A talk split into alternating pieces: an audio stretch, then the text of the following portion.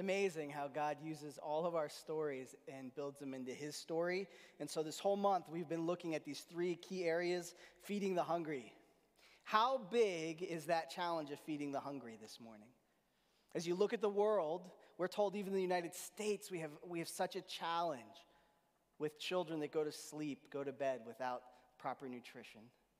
The world is in need of those that would be on mission to be the hands and feet of Christ, to share uh, in this area of hunger. And it's not only physical hunger, but it's spiritual hunger. There is a starvation in our world today that people don't know that they're valued. They don't know they're loved by their Creator. They don't know that He has set them free from the bondage of sin. And so we are on mission to share the good news, both in word and deed. Kids, you think of the kids that you interact with, the kids around us, um, the need to speak in truth and, and hope into the lives of children. What an awesome opportunity we have here at Gayton as we have um, our agape and space and quest that meet here. So many ways for us to invest, so many stories to hear of God moving in the lives of kids' ministry. And then in our workplaces, you, as you go into your place of work and, and you become the missionary and you become the one that points people to Christ, and people look at you and say, Is this real? Is this true? Is this authentic? And we call all of each other, all of us as one to be on mission in the places God has planted us. And so, through this month, uh, we've looked at all these different areas. We did not want you to miss any of the areas um, that we're focusing in on. And so, uh, we are looking at international missions. Where is God sending us internationally? And we have recently been sent, uh, a group of us has been sent to Panama, and Stephanie Anderson is going to come and share quickly um, about how God worked in her life. Stephanie.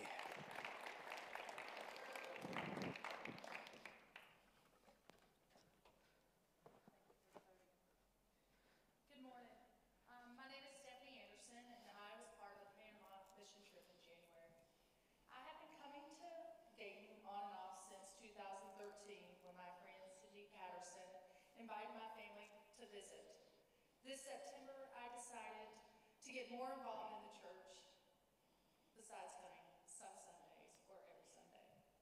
So I joined the choir. Later, I was asked about going to Panama.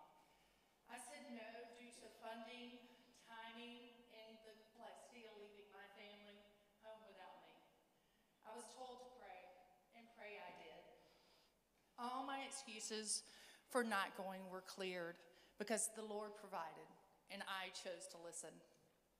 As we have listened to Pastor Mike, we know we all have gifts.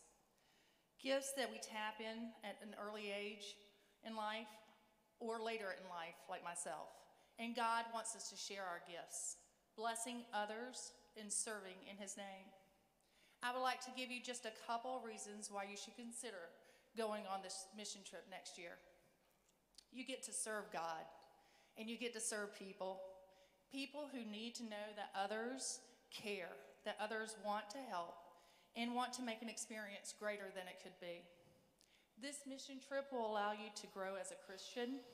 You'll see other like minded Christians sharing the Word of God, emulating and being the light for others, and making connections, planting seeds that will grow one day into great trees.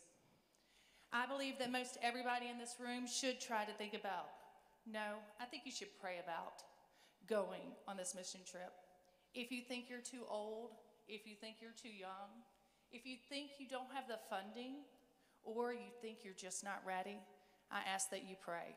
Because if God wants you to be there, He will make it happen. This trip I walked away with, I learned to listen to God more.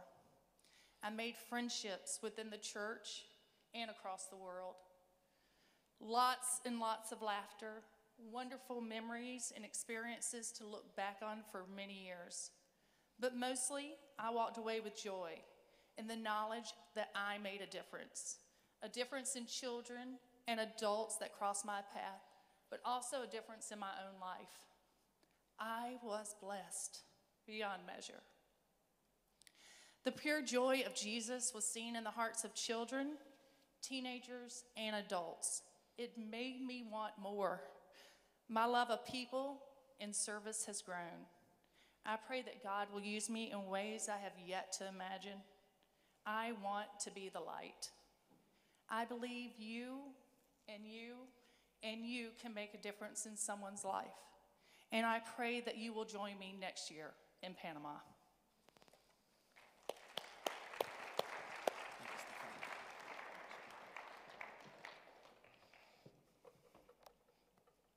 I would echo those, those statements that um, when you go on mission, uh, you're never really the same when you return. God does amazing things in your heart and your life. And so I would encourage you to consider the calling God might have on you. And so, as we move forward as a church and we take steps of obedience, we say, God, what is our next step as a church? Uh, we have sensed a calling uh, that has been a calling, I, I, believe, for a while at Gayton to send teenagers on an international missions trip. It just hasn't been able to work out prior years. But this year, we're very excited. We're sending a trip, a group to Guatemala in April. Um, they will be on mission, uh, connecting with some of the, the uh, groups that we do Feed My Starving Children with. And so we're very excited about what God is doing there. What an amazing thing to be able to send um, our young people on a mission trip like this. And we are excited to hear what God does, and we're looking forward to how He continues uh, to lead us in this area of missions as a church. As you know, uh, many of you came and, and, participated in Feed My Starving Children. We were able to, to pack more than 2 million uh, packs. I didn't know if that was going to happen. That was something we, we were asking uh, God to, to work through our church, and, and through your hard work and the commitment of those who came, we were able to get to that level. Feed My Starving Children has been such an amazing place for us to be on mission with our community, and we are so grateful for those who help organize and help maintain that ministry of our church. Also, this year we give to the IMB Lottie Moon offering, as you've seen upstairs and through our uh, communications. They raised over $157 million. The Lottie Moon offering supports 3,700 full time missionaries. And so we are, we are grateful that God is using that ministry around the world.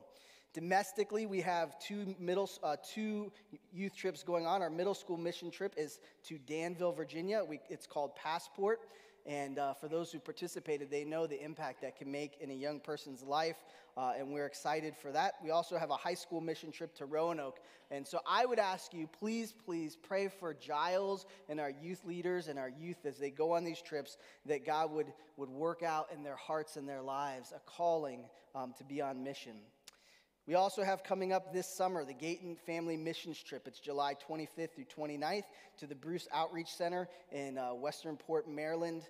Uh, Pastor Stefan is one of the most amazing leaders I've been around. He has such a heart for people. And to hear the stories of what God is doing in his life and the lives of those uh, there at the church and in the community is a powerful, powerful thing. You saw him earlier. You may not have re- recognized it. He was the guy that was upside down in the video. Are we good? All right, so we're going to hear from Pastor Stefan. And uh, we're preaching the gospel here to our neighbors and our friends, trying to build uh, relationships with unchurched, unsaved, and dechurched folks. Uh, folks that may never really set foot into a, a regular church. And so God has blessed that. We continue to be focused on that. And it would be absolutely impossible for my wife Leslie and I to be able to do this ministry if it were not for partners like you folks at Gayton. So we just want to thank you from the bottom of our. All right. So, this is a mission that we go on. We call it the Family Missions Trip because it's for everyone. So, everyone is invited, uh, no matter how old, how young. Uh, we would love to invite you to join us as we're on mission as a family uh, there in Western Port.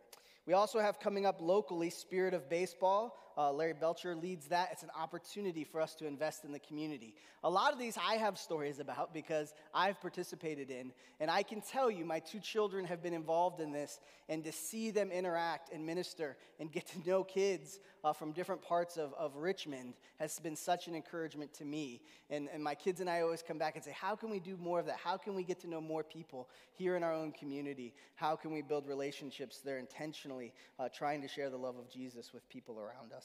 Home Again Ministries, uh, recently, we have, uh, within the past year, made a, a, relationship. In 2018, Home Again served 768 individuals across 540 households, including men, women, children, and veterans. This is an amazing ministry. This is the largest ministry of this kind in Richmond, and us being able to partner with them gives us so many more opportunities to serve the people around us, the people that are in our community. Uh, and so we would encourage you, if you are interested to find out more about that, that you would follow up and let us know that you're interested. If you drive around the facility, you're going to see a, a, a truck here on the other side, and it has a big toolbox ministry on it. This year, we are uh, re engaging the toolbox ministry. The purpose of this ministry is to take uh, men and women that love to do uh, projects, love to do uh, areas of interest that need help, people that need help, and to go and to have a place where we can use tools that we have to show the love of Christ to those people in our community. And so we are re engaging that, and we are excited about the opportunities that God is bringing. Gideon's International, if you've ever been to a hotel and seen a Gideon's Bible, uh, there's an organization called the Gideons. On average, more than two copies of the Bible are distributed per second through Gideon's International around the world. And so we have some representatives at our church, and they have supplied Bibles. Uh, when my mother passed away, they, they gave a Bible in honor of my mom. Uh, many people have received these honors and these memorial Bibles that are such an encouragement to people as they go through these times in their life. But just this past year, they were able to do a, a, Bible blitz in Richmond and hand out thousands of Bibles to people so that they would have the reference of God's Word. Also, we have something called missions grant requests. If you look in that, uh, the back of the booklet, if you're listening to this and there's things stirring and you say, hey, I would love to check that out. I would love to be involved with that, but I don't have the finances to do that. This is where our missions grants are supporting everyone. We do not want anything to keep you from the calling God has on your life. And so part of the funds we receive, part of the funds um, that we collect, go to those to support whoever God calls to do missions, to be on mission. And so we don't want that to be a hindrance for you um, as you consider what God's saying to you. So now, before we go to God's word, I want to pause. I want us all to take a deep breath. And I want us to ask ourselves a big question. What did God put us on earth to do? Does He have a mission for you this morning? Is He calling you to something this morning? For just a moment, if you'd close your eyes and just have that conversation with God. God, are you calling me are you sending me? Are you talking to me and wanting me to go to someone? Maybe it's to a family member, maybe it's to a workplace, maybe it's to school, and to be on mission for you. What did you put me here on this planet to do with this life that you've given me? God, as we go to your words, we pray that they would not return void, but that you would speak clearly to all of our hearts, that we would know the truth, and that, Lord, we would understand it in the way that we can live it out. And so, Lord, now as we look at the book of Matthew, we pray that the words would speak to us, all of us, wherever we are in our journeys, that we would understand it and be able to apply it. Pray this in Jesus' name. Amen. This morning, I just briefly want to look at the book of Matthew, the very end. The Matthew is the first book of the New Testament. This is how Matthew ends his gospel. Remember, Matthew's a tax collector. Jesus calls Matthew to be his follower. And so there's this unique perspective that Matthew has on everything. And here he finalizes this book. He is writing it, we call it the gospel because it's the, the recollection or the records of Jesus' life and ministry. And Matthew is concluding it at the point that Jesus has died He's rose from the grave. Uh, he has shown himself to his disciples. And now he is giving them final instructions. He's saying, This is why I put you on the earth. I am going to give you a very specific job to do. I'm going to give you a very specific task. And for those of you who grew up in the church, you've probably heard of this, this idea before that Matthew 28 18 through 20, we summarize and we call it the Great Commission. The Great Commission that we are being commissioned, meaning we are being given a task, we are being given a responsibility, and we are to follow it out. And that's the purpose of the church. When we say gather large to connect small, we're trying to live this out. When we talk about being a disciple who makes disciples of all generations, we're trying to live what Jesus tells his disciples before he leaves to go and return to his father, we uh, want to live this out. We want to we want to be obedient to the teaching that he has for us. And so this is Matthew 28, starting in verse 18. Uh, if you have a smart device and can follow along, or it'll be on the screen behind me, it reads this way Then Jesus came to them and said, All authority in heaven and earth has been given to me. All authority. That is a powerful statement. That is a very large statement. It is not some authority, not a little bit of authority, uh, all authority. And as I read that, as I read that, it is so overwhelmingly helpful to me because I begin to think about my own life. I begin to think about the stresses of things I don't control. I begin to think about the things that I foresee that can be challenges in the future. I begin to consider all of the tension and anxiety of life, and I try to own all of that. Have you ever felt that way? That you're trying to own stuff that hasn't even happened yet? You're trying to own stuff because it's out of your control. And Jesus is basically saying to his disciples, All authority has been given to me, both in heaven and on earth. You don't have to stress. I have full authority over it. I am the author. If you are my child, I have the authority in all things. Whatever you're going through today, whatever struggle, challenge, whatever difficulty you have in your life, if you trust that Jesus has all authority, you have nothing to worry about. For he has the authority and the responsibility in your life. He goes on to say, all this authority leads me to this. Therefore, go and make disciples of all the nations. He has all authority, and in his authority, he is giving us a task. His task is this is for every human on the earth. Every human on the earth. In the Christian world, we use a word called heresy. Heresy is a teaching that is false, that is placed on the Bible, and it says this is what it says when it really doesn't say this. If you ever hear someone say that Jesus only wants a certain type of person to be part of his church, he only wants a certain type of person to be his follower, that is heresy. That is not true. Jesus desires every person you know, every person you've ever met, every person you will ever meet to be in a personal relationship, in a child family relationship, in a saved relationship with Himself. And so we look at this and he says, not just the people that look like you, not just the people that talk like you, not just the people you're comfortable with, but all people, all nations. He is about everybody. He says, baptize them in the name of the Father, the Son, and the Holy Spirit. It is so interesting as I look at this sentence that he says, the name. Baptize them in the name. And then he says three different entities the Father, the Son, and the Holy Spirit. Shouldn't it read the names? And this is where God is revealing the mystery of what we call the Trinity this idea that, that the, the Father, the Son, and the Holy Spirit are three distinct, but they are also one.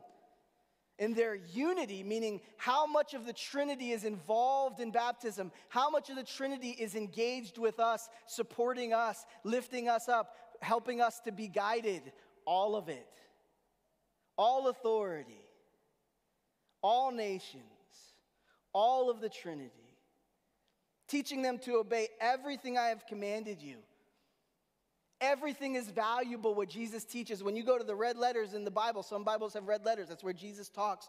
If you read those, all of it has value, all of it has support. None of it can be thrown away. None of it is inaccurate. It is all worthwhile for us to study. It's all worthwhile for us to embrace that we are to, to teach everyone all that He has said to us, all that He has taught.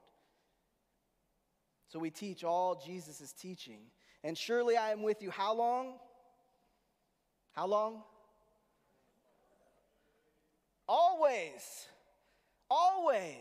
Surely I am with you always to the very end of the age. Jesus is with us always. When I read this, this is what I see. I see a God that's all in. I see a God that's not partially for me. He's not partially saving me. He's not partially caring about this world. He's not giving a little bit of himself. He's giving all he's got. He's giving all of himself.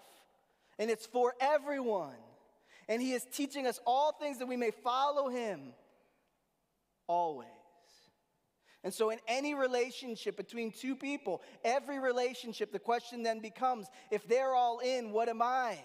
If he's all in, what am I? Am I all in?